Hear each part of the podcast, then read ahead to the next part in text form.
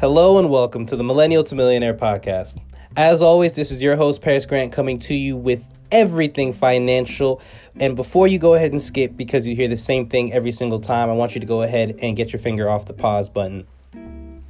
I recently joined my local Chamber of Commerce, and for those of you who want to know what that is, what they do, and why you should join, I'm going to be doing an episode on that next. But right now, that's not what's important. Right now, what's important is that my local Chamber of Commerce is partnering with Ronald McDonald House for a toy drive and for a fundraiser.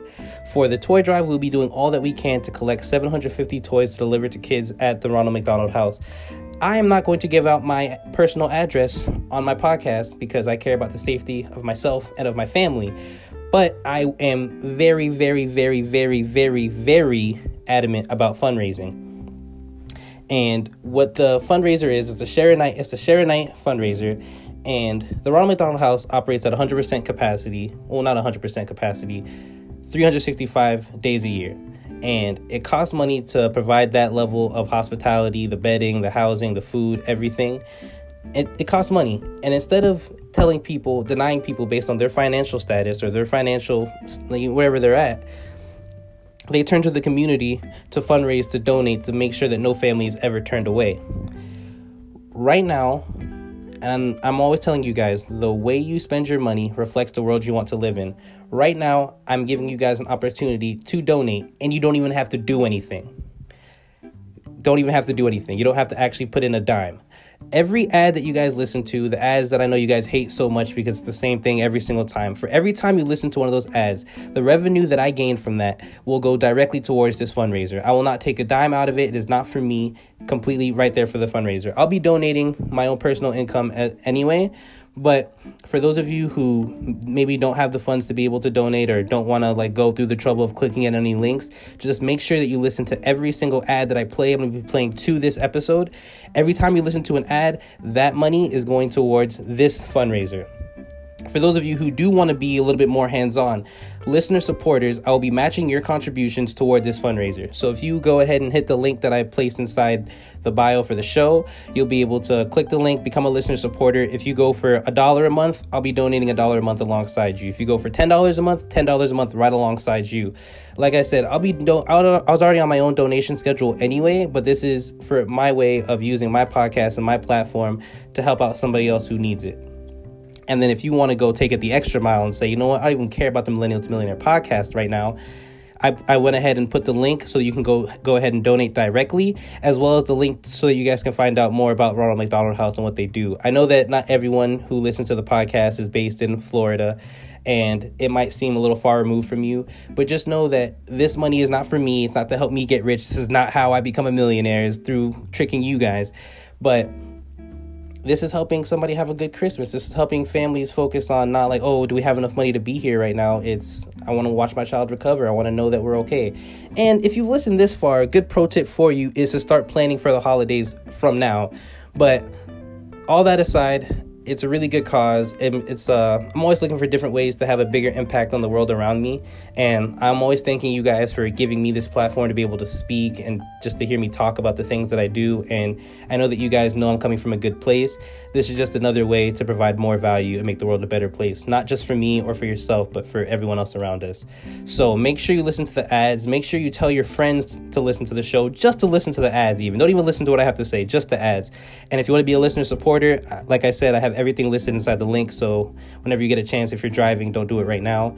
But and if you're driving perfect, all you have to do is listen to the ad. Listen to other episodes, listen to those ads. All the ad revenue from now until Christmas is going towards this. So I'm gonna play one quick one right now, then we'll get right into today's show. Thank you guys.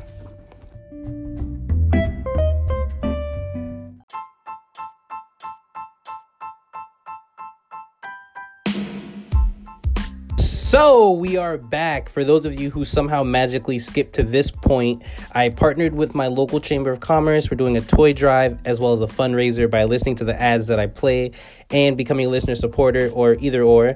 I will be matching your contributions and putting it towards that fundraiser. Remember, we don't keep it 100, we keep it 1 million. But that's not what the show's about. This episode is about ETFs, but not really ETFs specifically.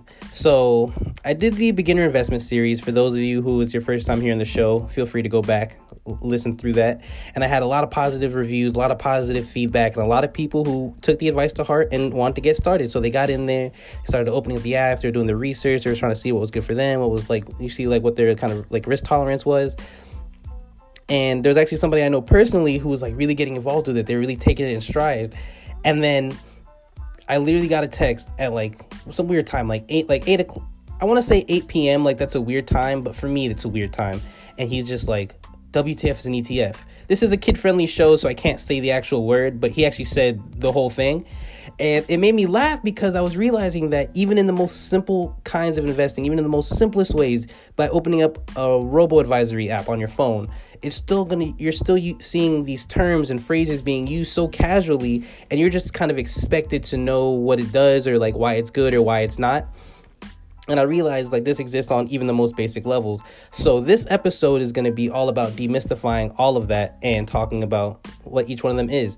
I will be playing another ad right now for those of you guys to listen to. I will not be doing this every episode. It will not be chock full of ads. I promise to only do one or two at the most. But for this episode, I really want to drill it in so that you guys know to be listening to the ads and to be making sure that you tell your friends to listen to the show so they can listen to the ads so that we can help some kids get some gifts and help families sleep better at night. So, one more and then we're getting to the show.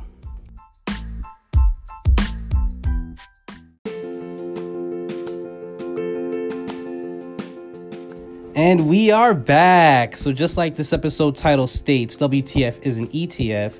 There's a lot of confusion going on out there, especially when you first get immersed in the world of finance. It can seem like a lot of these terms and phrases being used, you should know what they mean. You don't know if it's important. People saying smart beta this, trading ETFs this, dividends here, this is what the NASDAQ is doing. It can all be kind of confusing, especially for the uninitiated. Um, I know when I first started getting into finance, I found it really daunting because I was like, there's so much to know. There's no way to remember all of this stuff. It just seems like so, uh, what's important, what's not? Do I focus on this? Do I not? It can be, you know, it's a little confusing. So, this episode is dedicating to demystifying some of these terms and just giving you that general knowledge so you'll know what you're getting yourself into, you'll know what something's talking about, and you'll be able to explain to somebody else who might have the same question.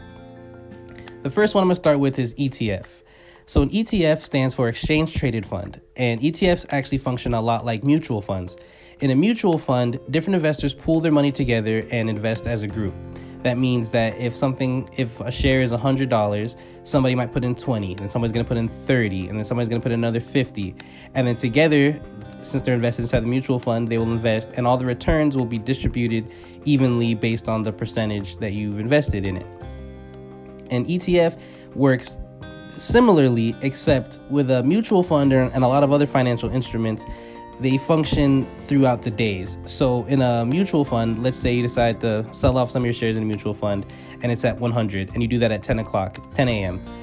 If it goes down to 70, goes up to goes up to 85, down to 60, up to 65, whatever it is at the end of that day is the value that you're going to get. So it gets traded, so the trades are executed whenever you place it, but then they can't account for what's going to happen to the market from when you place the trade to when the day is over.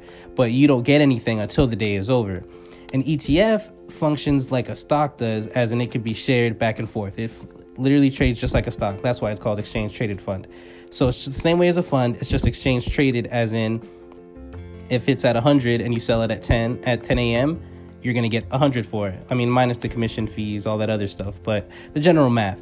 So ETFs, a lot of robo advisors they promote ETFs because it's like a lot more it's easier to trade, a lot more volatile, and I think that they hope it boosts returns. I'm not really sure what the inspiration is behind it, but that's what an ETF is. So if anybody for my friend out there and for anyone else who was wondering what an ETF is, that's what it is. An exchange traded fund works just like a mutual fund but trades like a stock.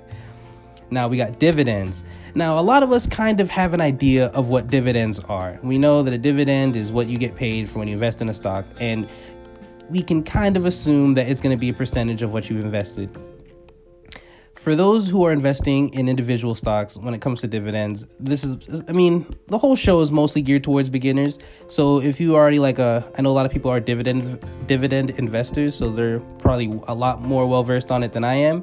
But for the beginners, one not all stocks pay dividends. You should definitely look into the company that you're trying to invest in and see if they pay a dividend.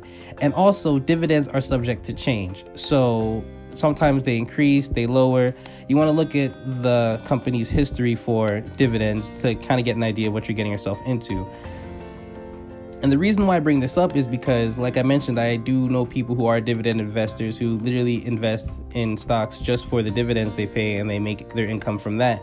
And I, I mean, I can't really vouch for the its viability as a strategy because I don't do it myself. But for the new investors out there, I wouldn't recommend dividend chasing. You want to look to invest in companies that provide some sort of value that is something you believe in, or if you've done the fundamental analysis of it, you can you find that like you can make a certain profit out of it. But investing in something solely for the dividend, if you see something, oh, this pays a five percent dividend, don't make that like your get get rich quick scheme. Um, that's all I'm gonna really speak on that. That's not really to demystify anything. It's just to really speak on it a little bit. And then we got beta. So this one, I I can't. I've been actually waiting to talk about. I almost did a full episode just on beta.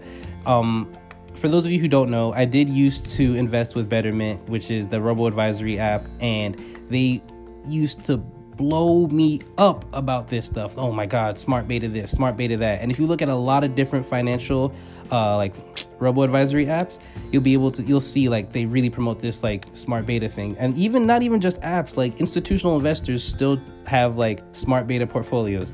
And a lot of people and again, I want to do a whole episode on this because I know people who will talk to me and like, oh, like blah blah blah, I got a whole smart beta portfolio, this and that, and it could be from a robo advisor, something that they put together themselves. I mean, I don't like to judge. I'm not gonna go divesting people's financial information. But then if I ask them like, oh, what's smart beta? They don't know. They're like, oh, it's just like a better way to invest. It's just like it's, it's the wave. And I'm like, oh, do you know like do you know what beta is? And the reason why I asked actually was because I didn't know what it was, which is why I didn't want to. I was like, is it something? Is it worth it? I don't really know. I, I didn't really do the research on it, and it was not something that really came across like as something worth learning about. But then when I asked somebody and I realized that a lot of people were investing in, you know, like smart beta portfolios and beta and like seeing beta everywhere, I was like, what is it? And it's actually a very, very simple concept. And I'm not gonna like I'm not gonna do a whole episode on it past this section. But beta is basically it's measuring the total risk of a security and you measure but you measure its risk as its variability of the returns. So, different as the stock market moves up and down, different stocks will react differently. Some will, if the stock market goes up, they go way up, and if the stock market goes down, they don't really go that down. That variability of how the stock of how the stock moves relative to the rest of its market is what is what beta is, and that's how you measure beta. Now, there's little issue, there's some issues with beta. I won't really say issues, but like different caveats to it is that beta is relative as in it's only measured as what it's being measured against. So if you say a smart beta portfolio is it saying okay like this stock or this etf will react to the total stock market to the s&p to other stocks in its industry? You have to kind of know what that beta is. Saying beta in general doesn't really make any sense. But if you want to make it more vague and just say okay like a whole beta portfolio just all stocks have a like i mean you can calculate beta as a number uh, I don't have the calculations in front of me, so I can't really even do an example for it. But when you calculate the beta, you're calculating the variability and as uh, of the stock or the security as compared to the rest of the market. So that you're going to come up with a number. You can kind of put together a portfolio of numbers that correlate closely or numbers that are the same. But even so, all the betas will, could be subjective. That's all I'm going to speak on that one more quick little break and I'll be right back to talk to you, talk to you guys about the Nasdaq, the Dow Jones, and tax loss harvesting.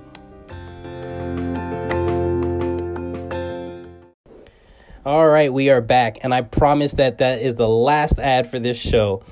So, next term, tax loss harvesting. This one seems a lot cooler than it really is when you hear it. Tax loss harvesting sounds like you're really doing something like some like insider trading. I don't even know. But really and truly, it's something really simple. And tax loss harvesting is the practice of selling a security and experiencing a loss. In the stock market, when you have a portfolio and you're seeing everything go up and go down, if you don't sell when it's up and you don't or you don't sell when it's down, you never experience that gain or that loss, right? tax loss harvesting, you go, you harvest, the, you harvest the law, the quotation marks around there. By you take the L, you sell the stock, and then you buy up a new one. But because you've put in that you have a loss, it's going to offset your capital gains, so which means that you'll actually be paying less in capital gains tax whenever you do decide to sell. It's kind of fancy, but kind of not. I feel like for the individual investor, it's not really something you should be making a practice of just because like the time that it takes to go through it doesn't really equate to the amount of money that you'll save really. And then if you are using a robo advisor that does tax loss harvesting, if the if the question is should I do it or should I not, I would say it won't hurt you to go do it. But as you branch out and decide to you know become a little bit more independent and you start making more portfolio decisions, I would say don't make it a practice of oh tax loss harvesting is part of my portfolio. Uh, if you want to have more information on it, I'm sure it's out there, but I don't really look into things more so than I need to as like as far as if I feel like it benefits me or not. But hey, tomato tomato, who knows? It might be good for you. I don't really think it's that necessary.